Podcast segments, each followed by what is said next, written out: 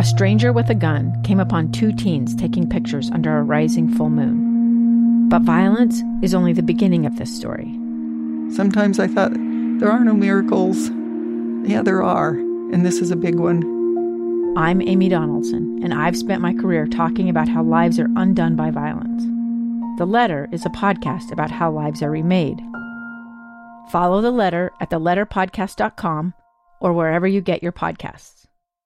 Welcome to this Tuesday episode of Live Mic. I'm Lee Lonsberry, episode number 41. Today we're talking about New Hampshire. New Hampshire, New Hampshire, New Hampshire. Let me uh, set the stage for the conversation we're about to have. We're going to do some comparing and some contrasting. We're going to look back at Iowa and we're going to look at today what's happening in New Hampshire. Going to compare for you why New Hampshire is so very different. But all the while, I want you to have this number in mind 1.356. Remember this number 1.356. Uh, Do you recognize that number? Do you, do you know what I'm talking about? 1.356 million is the total population of New Hampshire. Uh, 1.356 million individuals live in New Hampshire. For comparison, in the United States, there are currently about 331 uh, 331 million people and uh, 1.3 million of them are living in New Hampshire. And yet today it is all eyes on New Hampshire.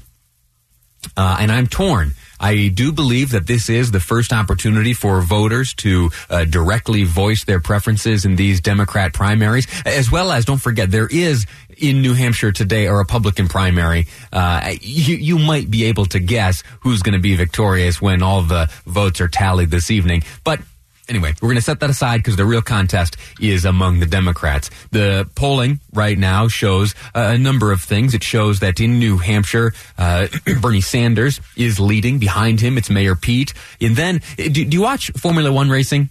Uh, I got into it uh, during the 2019 season. A big fan. I enjoyed all the competitiveness. There are a handful of teams, and there are, at least in this past season, there were two folks that were leading uh, Ferrari and Mercedes. Uh, they were the superstars. Red Bull was right behind them, but uh, you've got the leaders, and then you have a pack of folks competing for uh, the other places, the best of the rest, they call it in Formula One. So we've got the leaders right now in, in New Hampshire, at least, Sanders and Buttigieg, and then the, the contest for the best of the rest right now is pretty much a three-way tie between, and this is a polling data, uh, polls uh, collected over the past few days by the Boston Globe uh, and CNN, uh, Suffolk University, and some others. Uh, and this, what I'm sharing with you now, is Real Clear Politics. They take an average of all of the big uh, polls across the country, and so I'm sharing with you Real Clear Politics average poll. So the poll of the polls in New Hampshire right now has Bernie Sanders leading uh, 28.7%, Buttigieg 21.3, uh, Klobuchar, Warren, and Biden all in the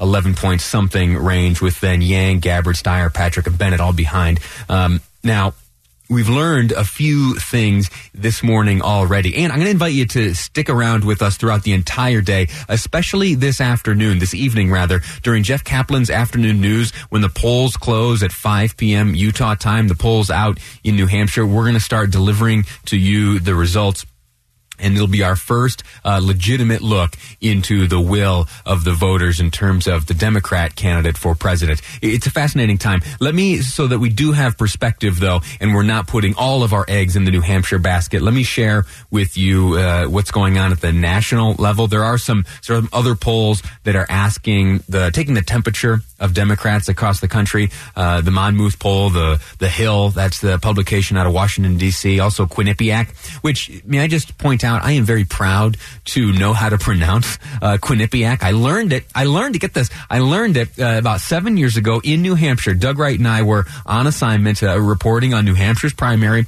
uh, last time. Uh, well, two, I guess, elections ago. Doug and I were there together, and we over breakfast went back and forth for a few minutes, quizzing each other, making sure we could correctly pronounce Quinnipiac. So there you go. Quinnipiac, uh, Morning Consult, and The Economist. Those are the national polls. Real Clear Politics has politics has averaged them, and right now uh, it is Bernie Sanders, twenty three percent, and Biden right behind uh, with 24.4 uh, percent. Then Bloomberg. This is one of the interesting things. Uh, no doubt attributed to this absolute spending spree uh, that the former mayor of New York City has uh, unleashed on the country. Uh, mayor Mike Bloomberg with 13.6 percent of uh, support across the country in this uh, poll of polls, and then behind Bloomberg, it's in this order: Warren, Buttigieg, Klobuchar, Yang, Steyer, Gabbard, Bennet, Patrick. Uh, Patrick, I'm not sure why they've got Patrick on here still. 0.0 support in all the polls, and some of them, including the Hill poll, didn't even ask about uh, uh, Gabbard, Bennet, nor Patrick. Anyway, that's a tangent. Right now, uh, we're focused on New Hampshire. Let me uh, compare and contrast some of the things going on in New Hampshire uh, compared to Iowa. In Iowa, this process was run by uh, the Democrat Party. Uh, and, and, the Republican Party as well. In, there was a caucus there. Uh, the Republicans uh, pulled that off. We got the results. On the Democrat side, though, things, uh, as you know, did not go as they had planned. And it was only very recently and not the night of the event that we got the full results. Uh, that was handled by a party. Parties are private organizations. Contrast that now with New Hampshire, where the primary is hosted by the state. The state uh, has the authority to run the process, and that uh, in turn introduces a number of uh, safeguards. I'll call them that. The the process by which these ballots are collected, tabulated, and conveyed to the public and the candidates is a matter of public law. Uh, there in New Hampshire. Also, in terms of security, because it's a state-run uh, operation, uh, the, the the police there uh, handle much of the transferring of these ballots uh, to where they need to go to be tabulated. Anyway, so that's uh, one of the big differences. I want to share with you some of what's coming out of the candidates there. So here's Joe Biden, uh, who is in New Hampshire today. We have learned, though, will not be staying through the evening. You know, many of the candidates, as they did in uh, Iowa. They stayed into the evening to give speeches, even without results. Uh, we heard first from Mayor Pete and then others. Uh, well, tonight, Joe Biden will not be sticking around. He will spend his time there throughout the day, though. Going down to my supporters to get them moving down in South Carolina, do a little event tonight. I'm going to be talking to all the folks back there at the, at the event uh, electronically. We're going we're going to fight to the end here until the polls close, and so we're then going to move on.